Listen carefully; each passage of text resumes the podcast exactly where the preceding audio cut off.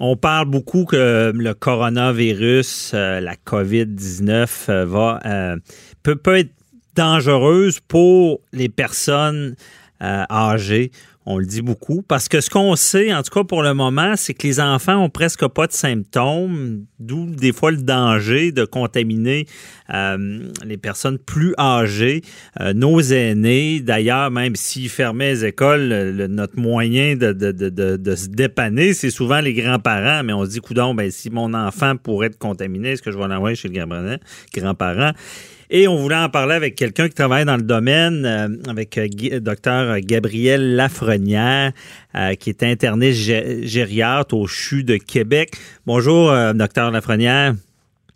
Bonjour, Matt Bernier. Donc, merci d'être avec nous. On, a, quelques questions, surtout avec tout ce qui se passe. on parle des, centres de personnes âgées, là, où est-ce que des CHSLD, où, est-ce qu'on a peur de cette contagion-là.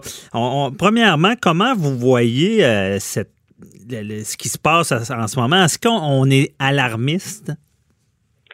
Ben c'est sûr que moi j'ai j'ai tendance à justement bloquer les gens quand ils disent qu'on est alarmiste, mhm. parce que je pense que l'important, justement, c'est d'être alarmiste pour limiter le plus possible la propagation.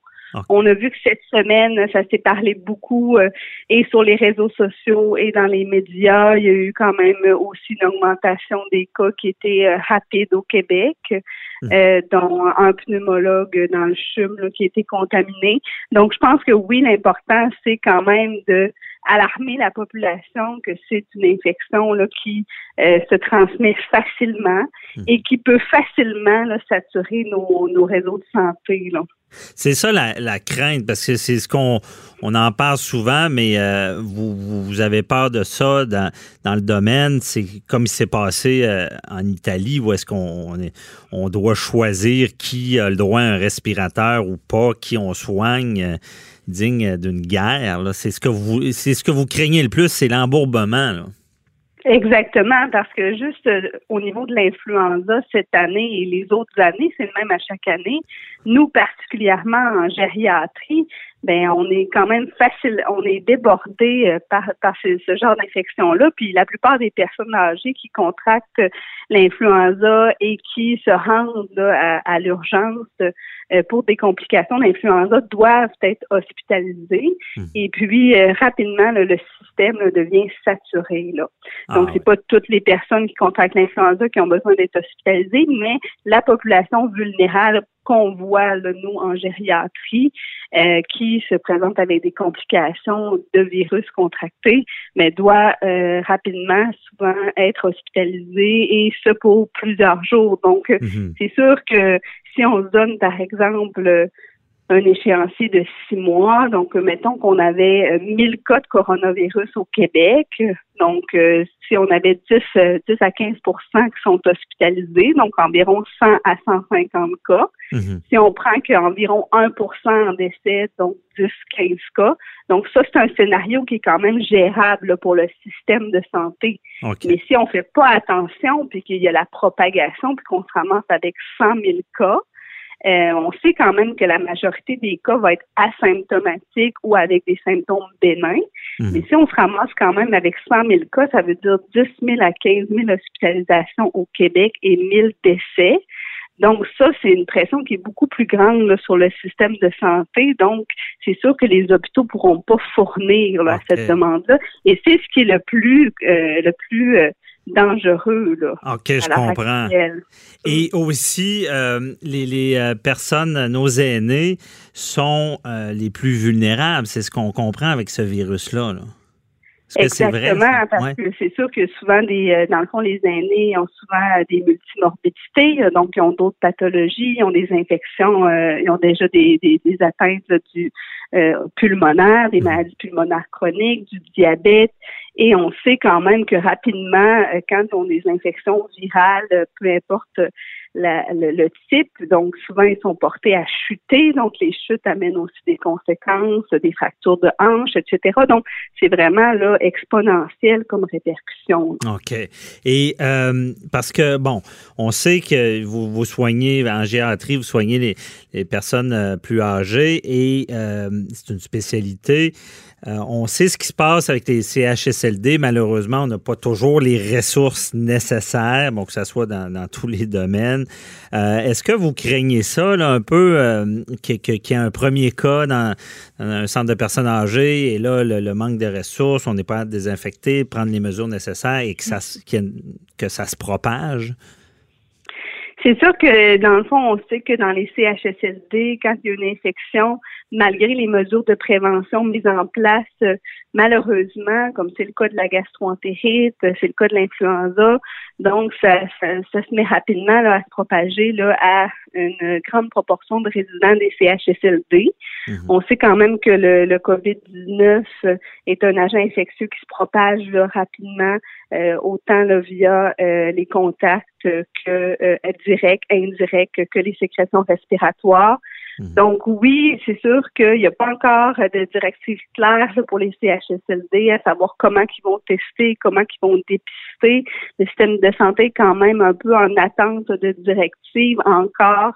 Oui, il y a eu des directives globales qui ont été émises par le gouvernement, mais le système de santé de savoir où tester, comment tester, euh, quelles cliniques, quels hôpitaux vont être désignés, la manière de faire. Donc, c'est sûr qu'en CHSLD, donc il ne faudra pas se mettre à à sortir tout le monde qui a des symptômes pour aller les faire tester à l'urgence. C'est ce qu'on craint le plus parce que là, la contamination va être, va être exponentielle puis on va, on va mettre à risque d'autres personnes à l'urgence. OK, c'est ça. il faut mettre en place peut-être des systèmes de dépistage euh, directement dans les CHSLD. Locaux, là, puis dans le fond, de, de contraindre les personnes sur place qui sont qui sont infectées. Là. Hmm. OK. Et, euh, Et non éviter. C'est sûr que dans le fond, on sait que c'est quand même dans les CHSLD, ils pourront pas gérer toutes les complications associées au COVID. C'est des personnes qui sont hautement vulnérables. Mhm. Donc, on sait d'avance qu'il y a quand même une proportion des gens infectés qui vont être transférés à l'hôpital pour hospitalisation, même si dans les CHSLD, là, il y a quand même un médecin sur place, etc. Donc, mais on sait quand même que euh, si l'infection se propage dans les CHSLD, euh, une donc une bonne une partie va être quand même euh, euh, orientée vers les urgences et mhm. les, milieux hospitaliers. Là. Donc, euh, c'est sûr qu'une infection qui va dans les CHSLD va quand même amener beaucoup de répercussions puis de pression sur notre système de santé hospitalier. Et est-ce que dans, dans, dans, un, scénario le plus grave, on pourrait être obligé de, de faire comme l'Italie, de choisir les gens qui vont aller à l'hôpital? Euh, c'est sûr que j'ai l'impression quand même, c'est sûr que je sais pas que je pense que quand même la discussion va falloir qu'elle se qu'elle se fasse. C'est sûr que euh, si on a des infections des fois déjà dans les CHSLD euh, ou dans certains milieux, là, on établit que la personne n'a pas de transfert hospitalier, puis on la met vers des soins palliatifs là, dans les CHSLD. Donc ça, je pense si jamais ça devient comme exponentiel le nombre de cas, je pense que oui, c'est des qu'il faudra avoir. Là, qui, que, est-ce que le patient, on aurait tendance à le transférer vers des, vers des milieux hospitaliers ou plutôt à le traiter sur place et euh, peut-être s'il y a des complications, le plus à l'orienter vers des soins de confort? Bien, je, je, comprends mieux avec ça ce que vous vous dites au, départ. Il faut être alarmiste parce qu'imaginez pour les familles, imaginez être obligé de choisir les gens, dire ben, celle-là est plus hypothéquée, donc on la laissera aller et celle-là, on tentera de la soigner dans, dans les CHSLD ou les, les, centres de personnes âgées, ça serait, ça serait pas digne, je pense, de notre société là, avec ce qu'on a vu auparavant. Euh, mm. Et, euh, docteur Lafrenière, je me demandais, une euh, question aussi,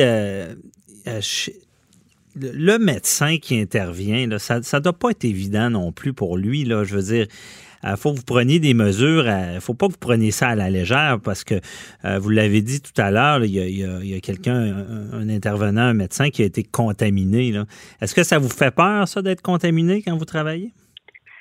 Ben c'est des risques quand même qui euh, sont inhérents à la profession. Donc c'est sûr que le problème vient plus, je pense que c'est sûr que de contracter l'infection, oui, c'est quelque chose, mais le problème, c'est que on contracte l'infection, ben à ce moment-là, on, on peut plus travailler là, parce qu'on mhm. peut, on, faut quand même attendre avant, avant pour pas propager, là, être nous-mêmes un vecteur là, pour la propagation de, du virus.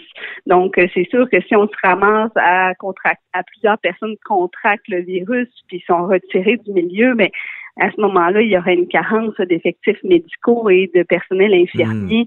Euh, qui est quand même pas souhaitable dans un contexte de pandémie. Donc, hmm. ouais, donc euh, le, le, plus, puis c'est sûr que oui, il y a des, il y a des risques reliés au virus, là, même si on est une population qui est, euh, il y a quand même une population de médecins, d'infirmiers et de personnels soignants qui sont de différents âges, différents groupes d'âge, et il y en a qui ont des conditions qui les mettent là, euh, vulnérables face au virus. Donc, c'est sûr que euh, c'est un risque qui est présent. Là. OK, mm. je comprends. Euh, mais Pas respecter euh, les, les, mesures, mais oui, effectivement, c'est quelque chose, c'est sûr qu'il va y avoir quand même plusieurs membres du personnel soignant qui va être infecté là, par ce virus-là. Mais vous avez des protocoles quand même établis pour... C'est sûr qu'on a des protocoles établis pour limiter la transmission, donc c'est quand même les mesures là, de, de base euh, euh au niveau du lavage des mains, au niveau du port du masque, de la blouse de protection. OK. Mais dans le fond, c'est sûr que euh, à ce moment-là, euh, en plus, il y a des autres mesures un peu plus extraordinaires. Oui, dépendamment si vous savez que la personne est réellement contactée, si euh, vous avez des doutes. En tout cas, c'est vraiment merci de nous avoir éclairé dans ce domaine-là, surtout avec savoir ce qui, ce qui peut arriver à nos aînés. Mais on comprend bien votre message. Là, soyez plus prudent que moins. conséquences peuvent être dramatiques. Ouais. Hum, je pense qu'il faut respecter effectivement les quarantaines et les mesures du gouvernement qui ont été émises. Mhm. OK, bien dit. Merci beaucoup, euh, docteur Gabriel Lafrenière. Très éclairant, puis on se reparlera certainement. Euh, on, on espère le mieux pour nos aînés. Bonne journée, bye bye. Merci, au revoir.